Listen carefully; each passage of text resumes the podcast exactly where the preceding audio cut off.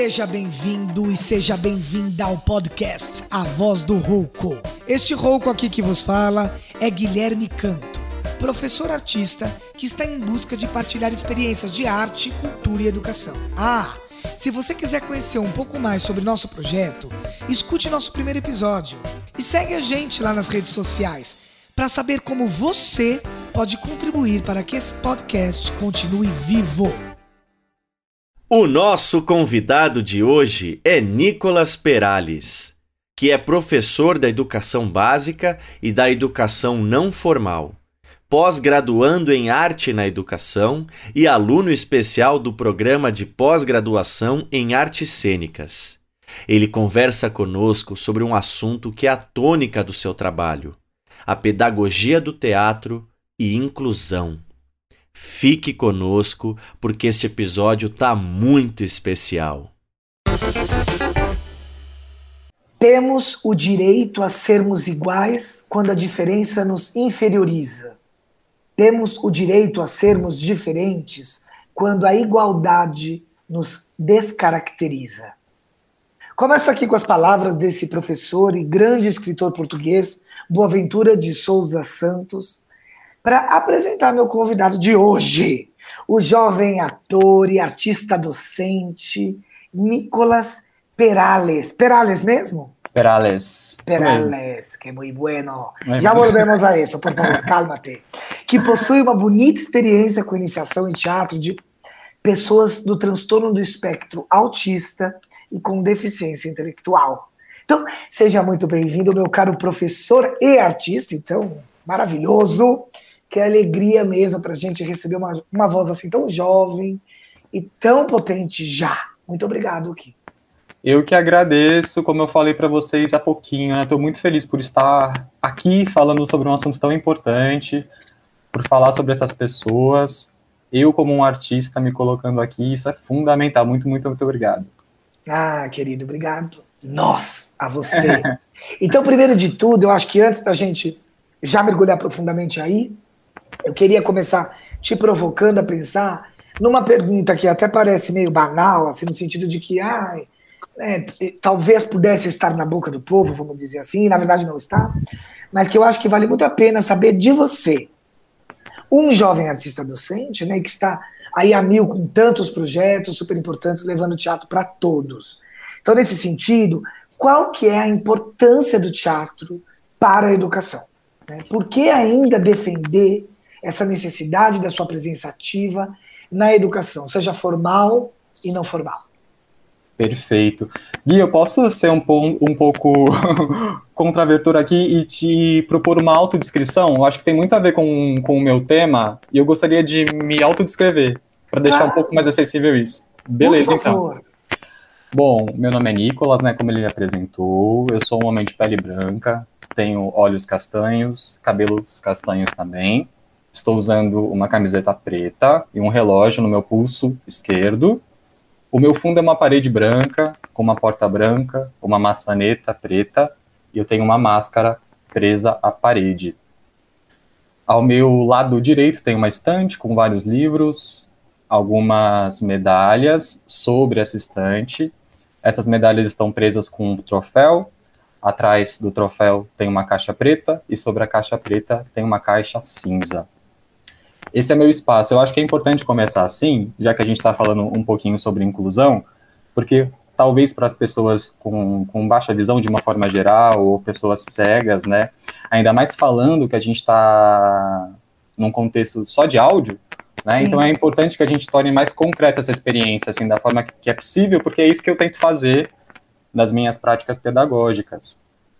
E agora, respondendo a sua pergunta, eu acho que quando a gente pensa a importância do teatro, em qualquer contexto formativo, a gente tem que voltar para uma outra pergunta, que é qual é a importância da arte na vida das pessoas, né? E aí, por que que, ai, como você falou, né? Por que que ainda hoje a gente discute isso, né? Por que que, que a arte ainda precisa de uma defesa? Isso, precisar de uma defesa. Eu acho que para essa resposta, aliás, para essa pergunta, existem muitas respostas. E eu gosto de pensar numa resposta que é muito simples, né?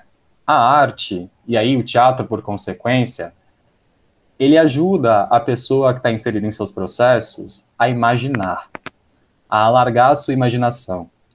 E a partir do momento que você é capaz de imaginar, a partir do momento que a sua imaginação é desenvolvida, incentivada, estimulada, você é capaz de ver além dos seus limites. E todos nós temos limites. Essa capacidade de imaginação, e aí a gente pode olhar para vários construtos, né? Teorias do desenvolvimento e tudo mais. A imaginação, além de nos fazer mais inteligentes do ponto de vista do desenvolvimento, ela nos faz ver e vislumbrar outras perspectivas do humano. E eu acho que é nesse sentido que a arte e o teatro são fundamentais para qualquer pessoa, para qualquer grupo, para qualquer forma de funcionamento que exista, né? Porque quando eu falo, por exemplo, do meu trabalho em especial, que é com pessoas autistas, a gente fala de um outro tipo de funcionamento do cérebro, né? E o que eu defendo é que, ainda assim, quando a gente faz um trabalho direcionado para esse desenvolvimento da imaginação, existe uma possibilidade de alargamento de quem essas pessoas são. Então eu acho que é por esse caminho, é nisso que eu acredito, sim, com certeza e primeiro, antes de tudo. Uau, arrasou, adorei já esse início. Gente, eu não falei que o cara é poderoso. Muito legal essa questão da, é, da audiodescrição que você fez. A gente já fez em alguns episódios quando a gente trouxe um pouco essa questão. Talvez isso ainda não ficou tão presente de uma forma que a gente sempre o faça. Mas você sabe que toda vez que eu passo por uma experiência assim, e que eu vejo, porque eu também trabalho com educação, né, algumas pessoas fazendo, e eu mesmo já participei de algumas situações em que eu faço, é muito louco como também alarga mesmo para nós, né? Para nós que temos a visão, no, no caso aqui, isso que eu quero dizer. Sim. Eu comecei a olhar para esse espaço para você de um outro jeito. eu adorei. Eu já estava super atento, eu sou um cara super observador. Então já me alargou também, ou seja, é benefício para ambos os lados. Exatamente. Numa situação como essa, inclusive. Então, arrasou já trazendo isso, que eu gostei muito, e essa questão de entender o teatro como arte, né, dentro desse lugar, né, nesse terreno que é, obviamente, para nós que estamos, mas é, que vivemos e que estudamos, e que, né, mas muitas pessoas colocam, compartilham, compartimentam, né, uhum. essas linguagens como se fosse uma tão diferente da outra. Claro que ela tem as, elas têm as suas especificidades, mas é interessante entender que a unidade delas tem uma potência em comum, né? Que é um pouco Sim. disso que você trouxe. Eu não sei. É. O que, que eu, você acha? Eu, eu, acho exatamente isso. Eu acho que a gente já está no momento do Brasil, né? Porque a gente tem uma arte educação muito avançada que já entende arte como área de conhecimento.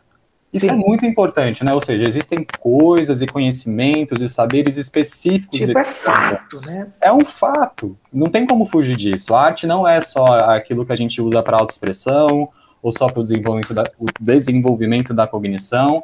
A arte é um campo que, por si só, tem coisas a ensinar e contribuir para a vida das pessoas.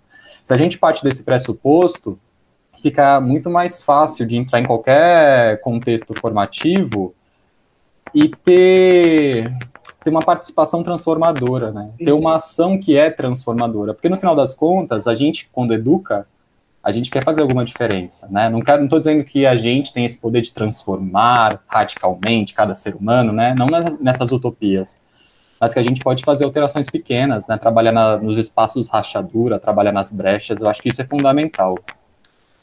Perfeito, maravilha. Adoro as brechas. Também. Muito legal. Vou pegar então a brecha aqui e começar a aproximar um pouquinho mais é, dessa ideia de formação de teatro para todos, no sentido da inclusão. Né? Okay. Que ainda é, é, eu, eu percebo como é um terreno nebuloso, né? muitas vezes desconhecido ou, é, sei lá, racionalmente ou sem intenção, né? mas eu eu percebo que existe também um, então eu não quero ver, né? Ou então, eu, enfim, é, muito pouco falado, muito pouco, não, perdão, muito falado, mas pouco sabido. Né? Então eu queria entender, assim, da sua visão, é, o que, que você entende sobre incluir e como que você de fato é, entende essa relação e faz acontecer.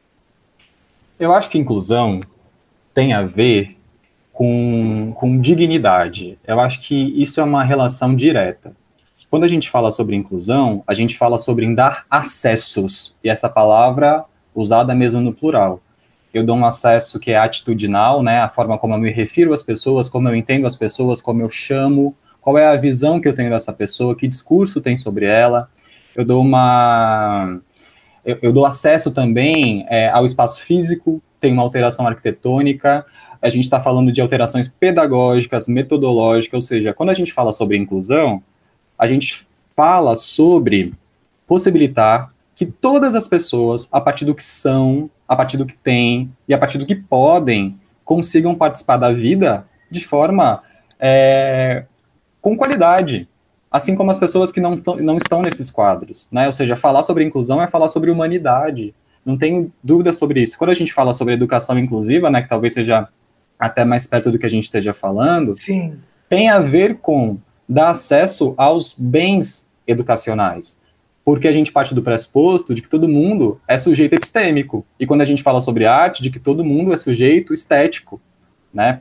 Ou seja, é, é falar sobre inclusão é falar sobre uma revisão discursiva, falar sobre uma revisão epistemológica, é falar sobre uma revisão da nossa fala, né? Por exemplo, eu que trabalho com adolescentes há muito tempo, é muito comum que a gente escute, ah, seu, seu débil mental, seu retardado, falas que estão sempre assim na nossa boca, né? Então, falar sobre inclusão é falar sobre isso também, assim, o que, que a gente está dizendo para os outros? né? Que imagem do, do, do outro, aquele que não é eu, né? Está sendo construída, difundida, divulgada. Eu acho que é por aí o caminho da compreensão da inclusão. Tem a ver com dignidade. Que lindo, super. Tem muito a ver. Gostei que você já trouxe a dignidade de cara. Pá! É a dignidade. Porque é isso, as pessoas precisam. E, e, essas palavras, né, que quando você traz assim, são fortes. E, e, e eu adoro essa coisa de tirar do lugar, sabe? a pessoa de repente está esperando uma outra coisa, ou vai numa certa doçura, porque você, você fala com. É, de uma maneira dócil, eu acho, eu acredito nisso, eu estou sentindo e sinto isso desde que eu te conheci, mas com firmeza, né? Sem uma coisa meio, ah, é um campo. Não, não, é dignidade, é isso. Né? E a gente precisa olhar para isso urgentemente. Aí eu me pergunto, quando é que você teve esse turning point? Quando é que você começou a se interessar por esse tema? O que, que te provocou, de fato, a dar essa guinada nesse estudo, que eu acho que até estou imaginando aí pelo spoiler, depois a gente pode falar se você está buscando no seu foco de pesquisa, mas também na sua escolha profissional, né? Você tem atuado de fato diretamente com isso. Agora, rápido, só um adendo. Todos nós, educadores e artistas, o tempo inteiro estamos trabalhando, deveríamos estar trabalhando com inclusão né, ou estar olhando para isso. Mas o que eu quero dizer é que você escolheu isso para estudo e, enfim, para mergulhar mesmo nisso, né, para ser um ativista disso. Perfeito. Eu acho que você falou agora no final é, é super importante, né, que toda educação deveria ser inclusiva, né? Isso. Eu acho que isso é, isso é uma coisa bastante importante para pontuar. Sobre a minha escolha, veio de uma necessidade prática, né? Neste ano, né, isso é bastante recente, eu recebi um convite para lecionar teatro numa ONG da cidade onde eu morava, que é o Guarujá, aqui no litoral de São Paulo. E aí eu recebi um convite para ensinar teatro para mais ou menos 50 pessoas é, do transtorno, nos transtornos né, do espectro autista e com deficiência intelectual, às vezes associada, às vezes não, com outras comorbidades. E aí, o meu trabalho, ele vem de uma leitura do projeto que me contrata. Eu leio esse projeto, e assim, embora muito bem intencionado, embora ele fosse muito importante, eu não via objetivos artísticos para a justificativa do teatro e da arte nesse projeto. Então eu, né, com, com o meu pensamento, com a minha formação, com a minha experiência, eu olho para aquilo e falo, eu não posso, né, se eu estou preocupado realmente em informar essas pessoas, de alguma forma, é, apresentar o projeto, apresentar uma didática nesse formato que está sendo proposto.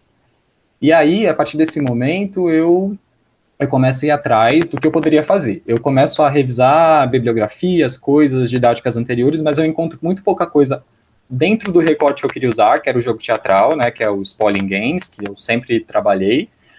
E aí, no mesmo período, eu tenho contato com a professora Ingrid Coldella, na especialização da USP, que ela apresenta né, para nós, uma turma bastante grande, o método histórico alegórico, ou que a gente vai conhecer como teatro como alegoria. Aí, falando bem por cima, o teatro como alegoria é assim: a gente tem as alegorias, que podem ser imagens, podem ser textos, enfim, a alegoria, e a gente parte de interpretações dela. Então você vai fazer o quê? Você vai olhar uma imagem, por exemplo, do Bruegel, que é um pintor alemão, e você vai começar a olhar aqueles fragmentos, né? Porque a alegoria ela traz vários universos. A partir da sua interpretação, ou seja, a partir da análise que você faz, a partir do que você é, você propõe uma performance, você propõe uma cena, você propõe um gesto. E aí, pesquisando o autismo, eu entendi que o autismo, ou autista, né, tem um pensamento predominantemente visual. Ali foi meu ponto de eureka. Eu falei, é aí. Porque eu vou trabalhar com eles a partir do que eles são. Se eles enxergam melhor ou se eles aprendem melhor por imagens, eu vou propor uma abordagem para eles que parta desse conhecimento concreto, sem reduzir a prática artística. Ou seja, eles continuam fazendo arte. O que norteia o meu trabalho, ou seja, o que orienta o meu trabalho é a arte, mas é a partir dos paradigmas deles, dos modelos deles, do que eles podem me oferecer. E tem sido, Gui, uma coisa sensacional, assim, é uma beleza, assim, de construção poética, de construção simbólica, assim, todos os estigmas que existem sobre o autismo, de que eles não abstraem, ou de que o pensamento abstrato não se desenvolve, assim, caíram por terra no que eu venho fazendo. Eu não estou dizendo que eu estou desmentindo nada, não é que, né, eu estou desmentindo as pesquisas, não, estou dizendo que na minha prática, na minha experiência, as coisas têm sido sensacionais, sensacionais. E aí é, eu percebi que é um trabalho necessário. Então, respondendo a sua pergunta, nesse contexto todo, eu achei que eu tinha que fazer. Eu não sei, né, se daqui a um ano, dois anos, dez anos eu vou continuar nessa pesquisa, mas hoje é um campo para que, para o qual eu olho com, com muito interesse, porque é um campo de pesquisa e de trabalho que é muito importante, que faltam pessoas às vezes, né, embora existam muitos pesquisadores Sim. muito sérios. Mas eu acho que é por aí. Muito interessante. E você sabe que, é, nesse caso, você está trazendo, então, uma ONG, um espaço que trabalha diretamente, é, especialmente com crianças com isso. espectro, com transtornos, é isso? Isso, eles Mas, têm... É, eu fico imaginando que em outros espaços que você atua, e aí eu, é uma pergunta mesmo, porque eu sou professor também, professor artista, e estou bastante de frente com escolas que estão voltadas para a inclusão, né? percebendo isso, tem bastante alunos também autistas. É, como é que você tem percebido isso? Porque num, lugar você você está totalmente direcionado para isso. E quando tem os dois, né? Os dois ou milhão, na verdade, os dois. Né? Viajei.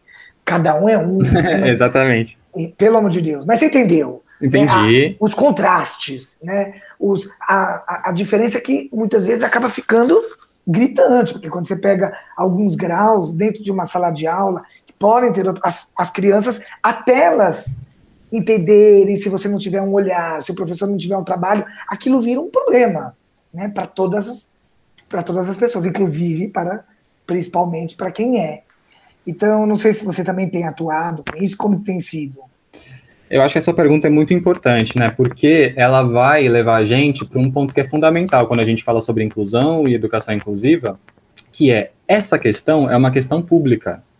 Por exemplo, numa sala de aula que tem alunos típicos e neurodivergentes, ou alunos com deficiência, ou TGD, né, que é o transtorno global do desenvolvimento e não, né, pessoas típicas e não típicas, só para é, criar um panorama, o ideal seria que a gente tivesse o professor regular, mais uma pessoa, né, que, que pudesse acompanhar de é, perto as necessidades sim. específicas de, de educação, AT, exatamente, mas Sim. não é o caso, né? A gente não, não tem esses quadros.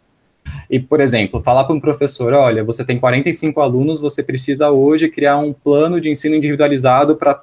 Assim, é, é quase uma ofensa para esse professor que está tão sobrecarregado. Então, eu acho que quando a gente fala desses contextos, que a pessoa está incluída, ou deveria estar, né? Porque integração é diferente Sim. de inclusão, nas salas de aulas regulares, ou como chamam às vezes de salas de aulas normais, um ganho, talvez inicial, seja maior para as pessoas que não têm a deficiência ou que não são deficientes. Isso também é uma terminologia questionável, porque essas pessoas aprendem a conviver com aquilo que elas não são. talvez essa pessoa com deficiência ou com TGD, ela não esteja se beneficiando agora, porque a gente não tem políticas é, de inclusão ainda garantidoras dessa aprendizagem, mas a gente deveria ter. Né? Então, eu acho que são casos muito específicos. Né? No meu trabalho, por exemplo, eu tenho pouquíssimos. É, eu, eu leciono também numa escola particular, mas existem poucos com, com TGD, né, que é o transtorno global do desenvolvimento, ou com autismo, existem alguns. O que eu procuro fazer é olhar para essa pessoa e ver o que ela pode me oferecer. E a partir do que ela pode me oferecer, eu vou fazendo direcionamentos, né? Não acho que, essa, que esse olhar para essa pessoa é uma redução da, das propostas, mas é uma adequação às suas possibilidades. Eu estou tendo aula agora com o professor Lino de Macedo, você deve ter tido com ele também, né? Ele é um grande especialista em Piaget, e, e, falou uma coisa genial essa semana, assim, eu falando sobre o meu trabalho, ele falou que quando a gente trabalha com esses públicos, a gente tem que, até anotei, a gente tem que trabalhar nos ótimos das suas possibilidades e nos limites das suas possibilidades, e pensando que os limites podem ser agrandados. Isso é de uma beleza. É eu olho para você e o que, que você pode me oferecer? Quais são os seus limites? Eu trabalho sobre os seus limites, mas eu parto do pressuposto de que os seus limites eles podem ser ampliados. Eu acho que é isso que eu tento fazer. Nem sempre eu consigo fazer, mas eu procuro fazer. Às vezes melhor, às vezes com mais frustração, mas por enquanto eu acho que é o caminho que os professores têm buscado, né? Olhar para essa pessoa e tentar trabalhar, né? Sem acompanhamento, sem o professor que está do lado às vezes mas eu acho que é por aí. Sim, não, e é, e é, um, é muito desafiador, né? Mas é, é também muito bonito quando você de fato consegue criar uma relação verdadeira, quando você também se entrega para isso e tem a possibilidade de estudar, de mergulhar, que é o que você tem feito, né? É um privilégio, claro que você também conquistou isso e está buscando, e, né? mas já pensou se todos os professores pudessem ter uma formação, como você está tendo, de pesquisa, de envolvimento, o quanto isso não ia transformar na sala de aulas, mesmo com 45 alunos e, e sem AT, e, enfim. Porque o que eu sinto muitas vezes, eu trabalho numa escola é, que tem bastante, está muito, muito atenta à inclusão, ela sempre esteve, então praticamente em todas as salas tem tem alunos de inclusão e tem situações até mais graves, assim, é bem interessante. Mas existe uma formação. Incrível. né? É, porém, eu acho que, mesmo assim, é um desafio e tem sido um desafio, por isso que esse tema, eu acho que é o que você falou, você está começando e vai muito. Isso ainda tem. Nossa! Tem muita tem água para rolar ainda. Né? Água para rolar porque é muito complexo, porque... Muito. Porque, por exemplo, se você às vezes pergunta para o professor é, se ele quer trabalhar com determinados públicos, talvez ele diga que não. É. Talvez ele, ele diga que não quer se especializar, porque eu acho que, e é muito natural, às vezes as pessoas têm medo, né? Porque elas talvez tenham medo do, do inesperado, de não saber lidar, de não saber ensinar. E eu acho que isso é muito natural. É. Mas uma coisa que é importante é que a gente entenda que a gente vai aprender fazendo também, né? Isso serve para o aluno, mas serve para nós. Por exemplo, eu entrei numa sala de aula, aliás, uma não, né? Eu tenho muita sala de aula com pessoas autistas agora, e na, nas primeiras semanas era desesperador, não por eles, mas por mim, né? Porque eu tinha uma ansiedade, uma expectativa de, de trabalho por uma, uma inexperiência, né? Agora meses se passaram e já é uma relação muito diferente. Mas eu aprendi fazendo, não que eu esteja com, com esse aprendizado consolidado. Amanhã, quando outro aluno entrar na minha sala, com outro autismo, né? Porque cada autista é um autista, assim como cada um de nós é um de nós. Exato, isso aí. Eu vou aprender outra coisa, né? Nem sempre o trabalho é maravilhoso. Às vezes é, muitas vezes é. Mas às vezes não é. E a gente aprende. E eu acho que assim a gente vai, vai construindo, né? Ser professor é ser aprendente, né? É, eu acho que isso é, é, uma coisa isso importante. É, e isso muito louco, né? Porque por algum tempo isso ficou como uma coisa piegas ou uma coisa, não sei, ah, uhum. aprende junto, sei, acredito, um papo assim. Exatamente. Meu, e é de fato isso. É, as pessoas precisam entender, literalmente, as pessoas que não são da educação, né? Porque quem é da educação e não entende isso e não aceita isso, desculpa, não é educador, né? Que Exatamente. acha que essa relação não existe e acredito que deva ter gente assim, mas enfim. É, de qualquer forma, esse entendimento de estar sempre como aprendiz, né, e é um, é, um, é um lugar que a gente vai permanecer e deve permanecer para sempre. Claro, em mútuo movimento, né? Sim, eu acho que é muito importante, principalmente quando eu vou falar sobre sempre mais sobre o autismo, porque é o meu campo mais próximo, Sim. que você seja poroso e porosa, né? Porque, por exemplo, eu tenho uma das características do autismo é o hiperfoco, né? Então, alguns deles têm interesse restrito em algumas coisas. Eu tenho uma aluna maravilhosa que ela tem um hiperfoco nas novelas. Então ela sabe todas as histórias das novelas, assim, de 20 anos atrás. Ela Ai, sabe todos ótimo. os nomes e, e, e tramas e, e, tudo. E aí eu tô construindo cena com ela. Eu não vou ignorar o hiperfoco dela. Não é que eu esteja estimulando um comportamento, mas eu tô usando aquilo que ela tem um vínculo afetivo. E eu é. crio a partir do que ela pode naquele momento. Aos poucos eu vou estimulando para que ela se abra para outras possibilidades, outros assuntos, e ela faz isso naturalmente. Mas aquilo que ela sabe e gosta, eu não desprezo, né? Aquilo vira material e eu aprendo com isso. Porque veja, é um desafio que se coloca para mim. Como é que eu construo uma cena partindo disso, disso, disso? Porque eu tenho um que ama os Beyblades, eu tenho uma que adora as novelas, eu tenho um que adora aviões, um que adora a Fórmula 1. Eu vou jogar tudo isso fora? Isso é material humano, né? E, claro. e, assim, e, é sobre aquilo que eu e falei você. dá um baita de um roteiro também. Não, a, ela escreveu um roteiro de novela para mim. Imagina. A, gente, a riqueza é. Nossa, é deve ter várias miudezas, nuances, porque aí a pessoa. É. Eles são super detalhistas, isso é demais, né? Sim. Eles trazem detalhes. Muitos estigmas quebrados. Por exemplo, tem um estigma Muito. sobre o autista que ele não, que ele não é afetivo, que ele não, não gosta de, de, de toque, de envolvimento. Nossa, os, os meus alunos, eles são absolutamente carinhosos, assim, do jeito que eles podem ser, mas eles constroem vínculo com certeza. Então, assim, esse podcast é um podcast de apelo. Senhores professores, senhoras professores, é, a gente precisa sair desse estigma, assim, olhar para essas pessoas como sujeitos epistêmicos, né? Pessoas que podem criar, podem fazer, que tem pensamento articulado, complexo, mas é num ritmo diferente que a gente está acostumado, né? Eu acho que isso é muito importante. Escuta, e me fala uma coisa, esse apelo é ótimo porque é, é, é, a história da voz do rouco, né? É a história que nós estamos roucos todos num país de desmonte, né?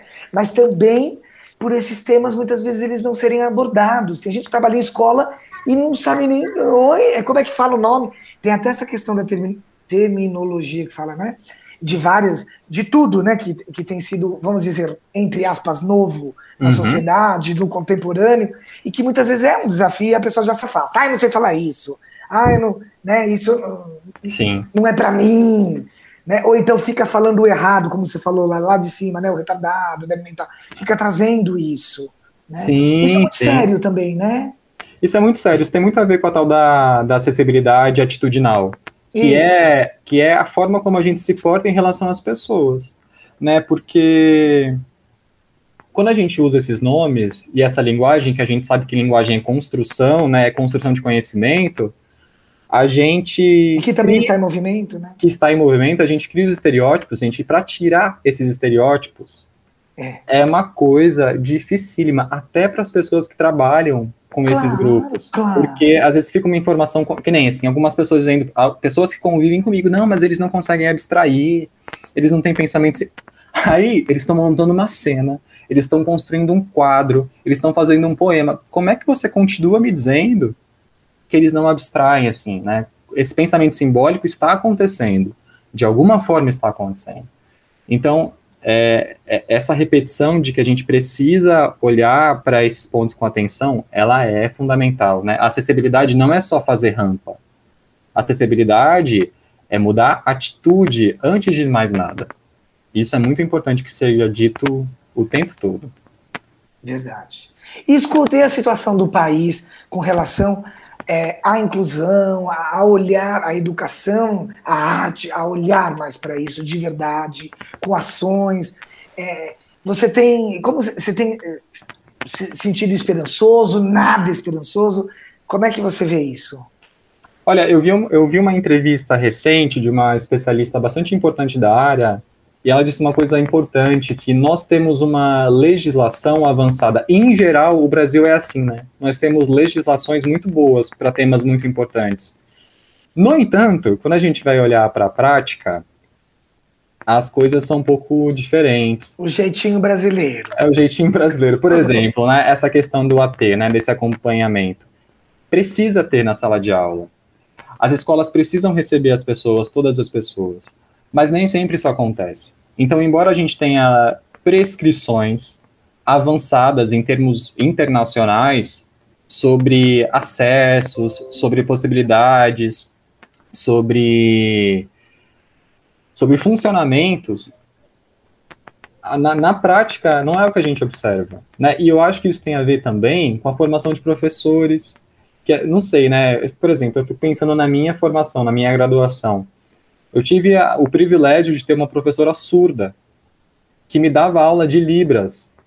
Então isso foi incrível, mas assim, foi um caso isolado. Agora, falar sobre educação inclusiva, né, ou falar sobre educação especial, né, que também se usa Sim. esse termo, eu nunca, nunca tive. Então, assim, eu acho que em termos de política pública, a gente tem leis avançadas, mas a nossa prática ainda é muito não sei, tô tentando usar uma palavra bonita, mas precária.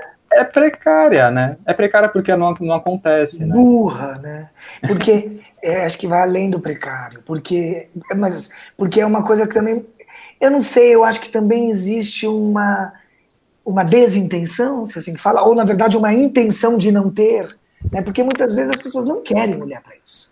É. Porque isso vai ser um problema. Quantas vezes a gente já não ouviu é, escolas, isso mais no passado, mas mais ou menos mais no passado, né, Nicolas? É que muitas vezes a gente vive em ilhas, em bolhas, né? Uhum. Mas muitas vezes mesmo, real. Porque escolas que não aceitam, né? Pessoas que fazem de tudo para não ter. Embora né? tenha força de lei, né? Embora tenha, mais uma vez. Mas é, é, é assim, a, a, gente vai voltar numa questão do preconceito, né? Assim, é uma questão de formação. Por exemplo, eu estava num ponto de ônibus esses dias, esses dias não, tem alguns meses, e uma tinha uma mãe com uma filha e tinha uma criança autista, né? Não era meu aluno, mas eu reconheci. E aí ele começou a ter uma crise, uma pequena crise, assim, não foi nada demais. Aí a mãe falou: "Não, não, não tem nada, tem problema não, ele é doente". Aí pronto, isso é tão grave porque você cria ali um estigma de que a pessoa é doente, portanto ela é menos que você, e aí pronto, você vai criando marginalidades. Né? Esse é um ponto. Aí essa má vontade que você está falando, assim, em termos de política pública, tá aí, né? Porque se a gente não é capaz de olhar, né? Qual é o interesse, né? Assim, é, são minorias, né? Porque assim, quantas pessoas autistas a gente conhece? Quantas pessoas autistas estão no nosso convívio? Só que, gente, elas existem. Sim. Só no lugar onde eu trabalho existem quase 500 pessoas, né? Uau. Estão lá, né? Então, elas estão entre nós, né? E, e ainda bem que estão, né? Porque Sim. elas mostram que a humanidade é diversa e, é, e, e, o autismo tem uma palavra que é, que é forte no, na sua nomenclatura, que é espectro, né? São muitas formas de existir. Isso. Muita... Aliás, deixa eu só falar um ponto que eu acho que é muito importante, que eu estou aqui como um aliado, né? Dessa causa, dessa luta. Mas eu acho que é muito importante que esse protagonismo sempre seja dado para as pessoas que estão nesse, nesses quadros, nessas condições, nessas identidades, eu acho que essa é uma palavra melhor. Mas eu venho aqui com muito desejo de, de me mostrar um aliado, né? Assim, pode ser que a gente cometa equívocos na, na fala, nas colocações, mas é sempre com a intenção de falar, vamos olhar para essas pessoas e vamos olhar com respeito, né, como um outro, que não é como nós, mas que é como nós. Eu acho que isso é, é um ponto bastante importante. E, e, que fique muito claro que nós do podcast também estamos aliados a isso. Claro que de uma outra maneira, né, com outros enfoques, mas sem perder de vista o quanto esse assunto, esses temas, essas abordagens, elas têm que ser cada vez mais democratizadas. Não é à toa que essa não é o, não é o primeiro episódio que fala sobre esse assunto, mas claro, com teatro, com uma arte mais específica. e que está sendo muito rico, eu estou amando. Também. Escuta, e me diz uma coisa você, a gente falou aqui do Brasil, de um geral, de situações e pá, mas vamos trazer um pouco mais o seu terreno aí, a sua região. Porque é legal que você também está no litoral, cara por cima da carne seca, na praia, Santos, Guarujá, bombando. Beira-mar. Total Beira-mar, Caiçara. Escuta, Como é que é aí o espaço por aí nessa questão? Como que está o terreno por aí quando se fala em educação inclusiva ou especial, em teatro, para dentro desse lugar, né, sendo um aliado de fato? Porque assim, eu acho que apesar de, não sei se eu posso usar essa palavra, mas de uma certa tradição, entre aspas, cultural que Santos tem, né, de teatro também, eu imagino que ainda deve ser mais desafiador, né? Por estar no litoral, ter menos, não sei, menos acesso a isso, não sei, me fala. Eu acho que a Baixada, ela tem grupos isolados que fazem trabalhos muito bons. Eu não, não assim, pelo que, meu conhecimento, né, não, não vou generalizar, mas pelo que eu sei, não existem ações tão gerais, mas existem ações mais centralizadas. Por exemplo, é a instituição que promove projetos como o que eu estou participando, são grupos que fazem trabalhos voltados para determinados públicos, né? Ou é um teatro que vai se abrir para uma acessibilidade, ou que vai ter um intérprete, talvez, ou que vai dar um acesso físico, que seja. Mas agora, grandes ações, pelo menos eu, Nicolas, desconheço. Em termos de arte, de forma geral na Baixada, a gente tem grupos bastante sérios, né? Como você falou, o Santos tem uma tradição de festivais, né? Até de Isso. teatro, que é o Mirada está acontecendo aqui. Acho que, aliás, foi é até esse final de semana, né? O, Mirada em Santos. Maravilhoso, Mirada. Maravilhoso. É, que traz grupos muito, muito legais para cá. O Guarujá está tendo um movimento de teatro agora que começou a nascer, então as pessoas estão começando a se mobilizar, né? tão, não estão começando, mas assim, talvez politicamente, né? Porque o movimento sempre. Sempre existiu. Sempre existiu, né? Mas eu acho que é isso, acho que é um campo com muita gente boa. O que eu vejo aqui é muita gente boa, muita gente interessada, e eu acho que daqui para frente mais coisas vão acontecer. Né? Mas é que o que carece, e aí é uma questão de Brasil, né? São incentivos, né? Porque o que eu vejo é que às vezes a questão da inclusão ela se dá no campo do professor herói, né, que é aquele professor lá que arregaça as camisas, as mangas das camisas e vai fazer. Mas não pode ser assim. É, né? isso. Não pode ser assim, né? Tem que ser política pública, né? As, porque porque também ser.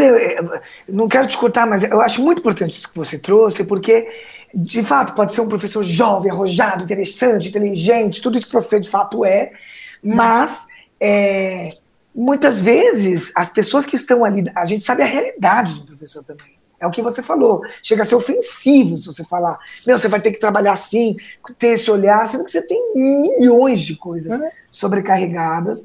E aí parece mesmo que é só para o herói, é só para a pessoa que né, fica um lugar que é perfeito. Gostei que você trouxe isso. Desculpa, Sim, e, Não, imagina, é isso. E falar que às vezes o olhar para essas pessoas parece um olhar de caridade, Isso. né? Como se assim, ah, olha o coitadinho a gente tá. Não, é um direito. Sim. Você é, educar alguém é um direito, a pessoa ter atendimento, a pessoa conseguir pegar um ônibus, a, a pessoa conseguir ir e vir, a pessoa aprender alguma coisa. Isso é muito importante, assim, a gente não está fazendo caridade quando a gente olha para essas pessoas, a gente está fazendo é, é olhar com humanidade. Eu acho que é esse o ponto. Né? Assim, é como a gente gostaria de ser tratado, né? E a gente faz pelas pessoas. E isso tem que ser uma coisa generalizada, não pode ficar na mão de uma pessoa só. Porque senão é um fato isolado que não, que não tem alcance, talvez, né? Perfeito. Escuta, e aí eu queria que você, eu não sei se eu já perdi o time de, eu fiquei pensando, puxa, queria que ele desse algum exemplo, alguma situação mais concreta que você viveu, que foi, porque eu acho legal as pessoas ilustrarem, assim como você descreveu o teu espaço, escrever uma situação que você que aconteceu e que você falou, meu, bom, eu acho que você já trouxe um pouco da questão das histórias, tá? Mas agora eu tô me lembrando de uma, vendo pelo seu Instagram, acompanhando, de, de, daquele teatro que você encenou com um menino que é do espectro autista, certo? Ele é, ele é. E que ele arrasou, e como que foi esse processo? Não precisa ser esse, tá? Mas é, só tô... Fala o que Não, você quiser. eu acho que eu posso falar desse sim, porque foi incrível, porque assim, é, houve uma, um evento de comemoração do aniversário da ONG, e aí pediram para nós, né, os professores, prepararmos alguma coisa, assim, né, que para mostrar mesmo. E, assim, pediram muito, assim, um tempo muito curto, foi duas semanas antes.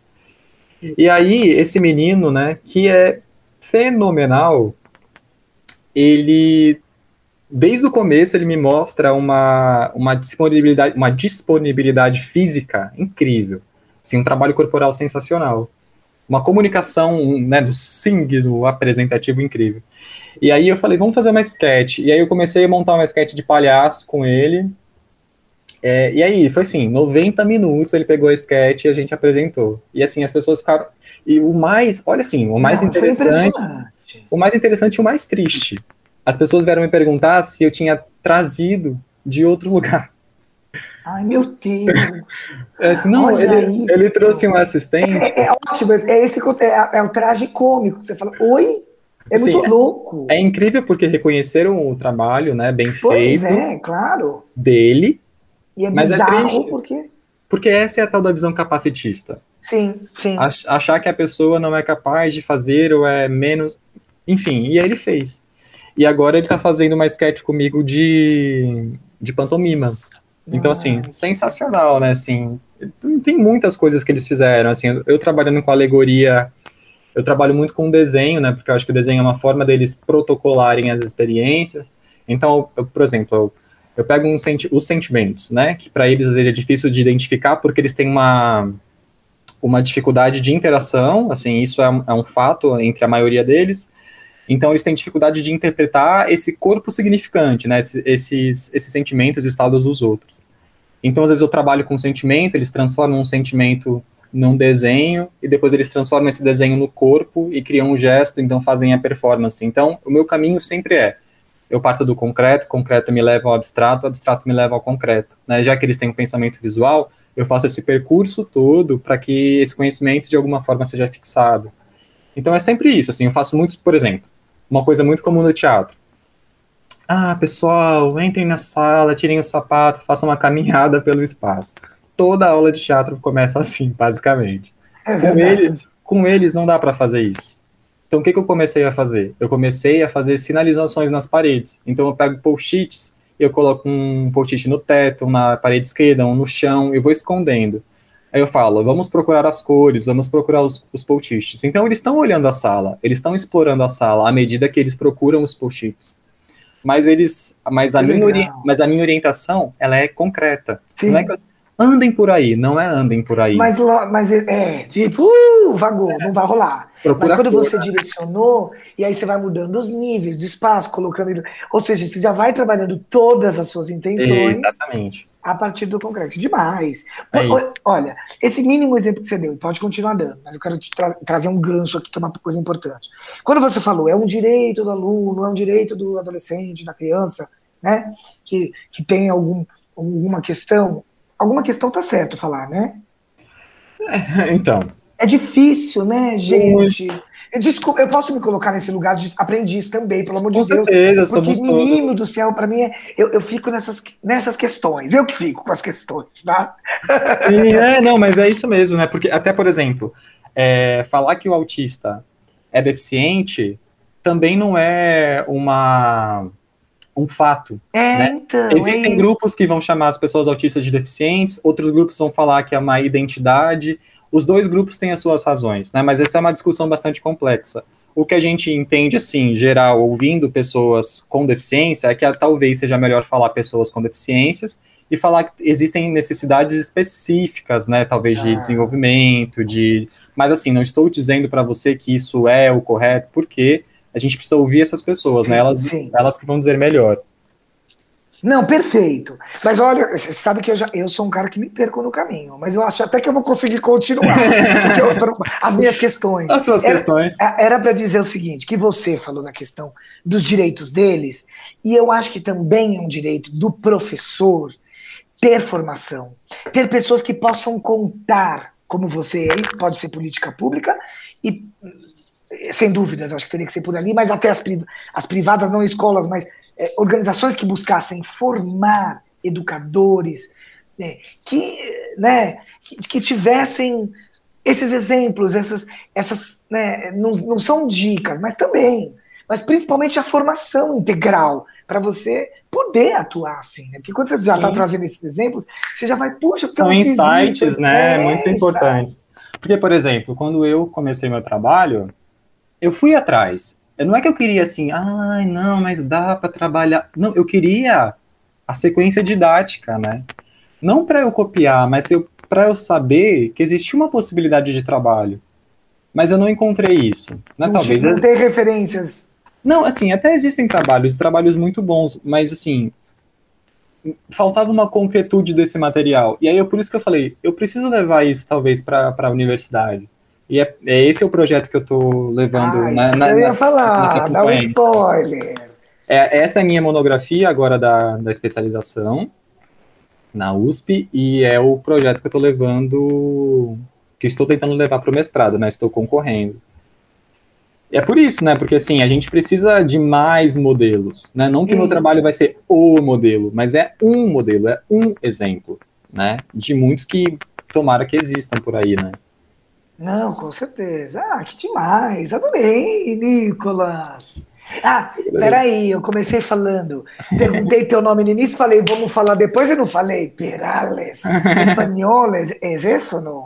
É, Perales é o nome da minha bisavó, é o sobrenome dela, espanhol, e aí eu uso na minha vida. O, o nome de verdade, né, que ela, de batismo dela, terminava com S, mas eu coloquei um Z porque achei mais forte as ah, coisas. Né? É um Z. É artista, já vai lá e já transforma, já muda. Mas é Perales. Conheço esses exemplos. que legal. E você sabe de que região que é? Não sei.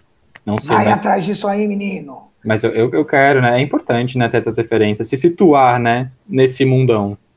Ah, meu querido, que delícia te ouvir, saber de quanto você é sabido, quanto você é poderoso e quanto você está envolvido né? É, com intensidade, com entrega, com estudo, arrasou. Eu estou muito feliz, mas não sei se você quer ainda dizer alguma coisa, porque geralmente eu faço um fechamento com um pensamento, um poema, uma música, enfim.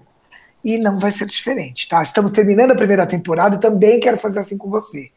Mas, não sei se você ficou algum desejo de dizer algum, ainda alguma coisa, um manifesto, mais um, quer reforçar.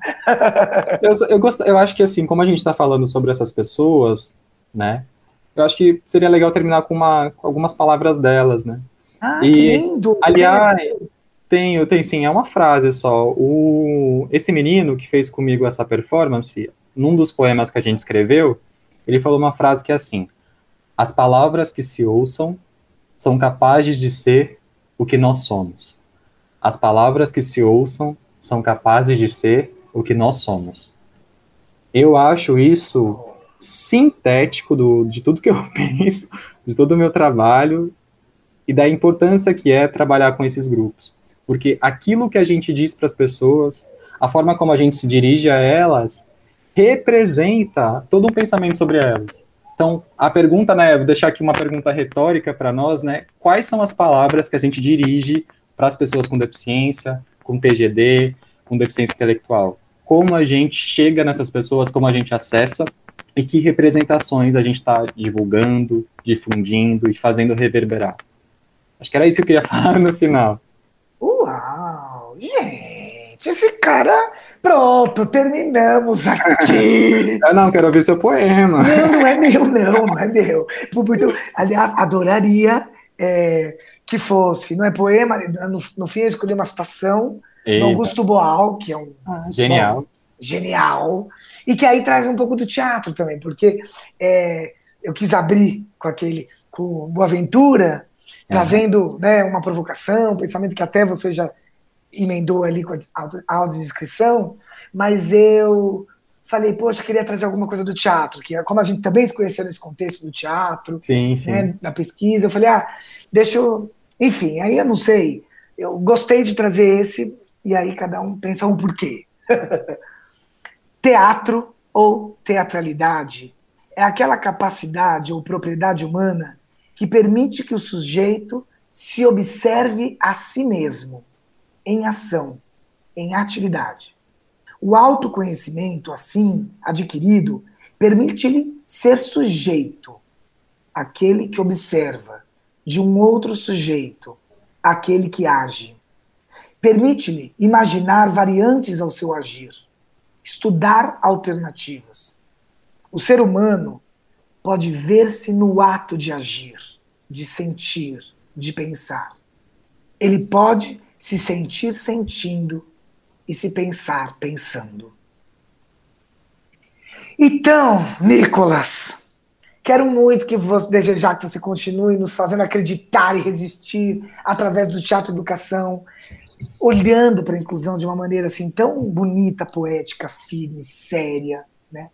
Tudo isso sendo capaz de tanto, né? Tanto para si mesmo e consequentemente para o outro, na construção de um mundo mais imagético, sensível, justo, igualitário, que respeita e valoriza a identidade e a diversidade.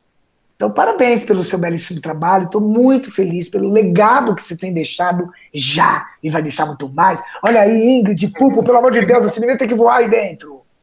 Sua pouca idade e muita sensibilidade, empenho levarão você para tão longe. Eu, tenho, eu vejo isso. No momento que eu te conheci, eu sou mago e bruxo. Tô brincando, é que eu sou diretor de teatros velho. Escuta, então assim, é, obrigado. Eu quero te agradecer, quero dizer o quanto eu estou feliz por esse papo e que a sua voz seja muito ressoada. Muito obrigado, muito obrigado pelo trabalho de vocês, que é sensacional. Aliás, ó, saiu meu Spotify hoje, né? Os rankings, vocês estão no meu top 5. Olha! maravilha! Parabéns pelo trabalho de vocês, que é tão importante. Continuem fazendo, por favor. Por favor. Muito obrigado, querido. Tamo junto, muita merda. Merda. Muito obrigado.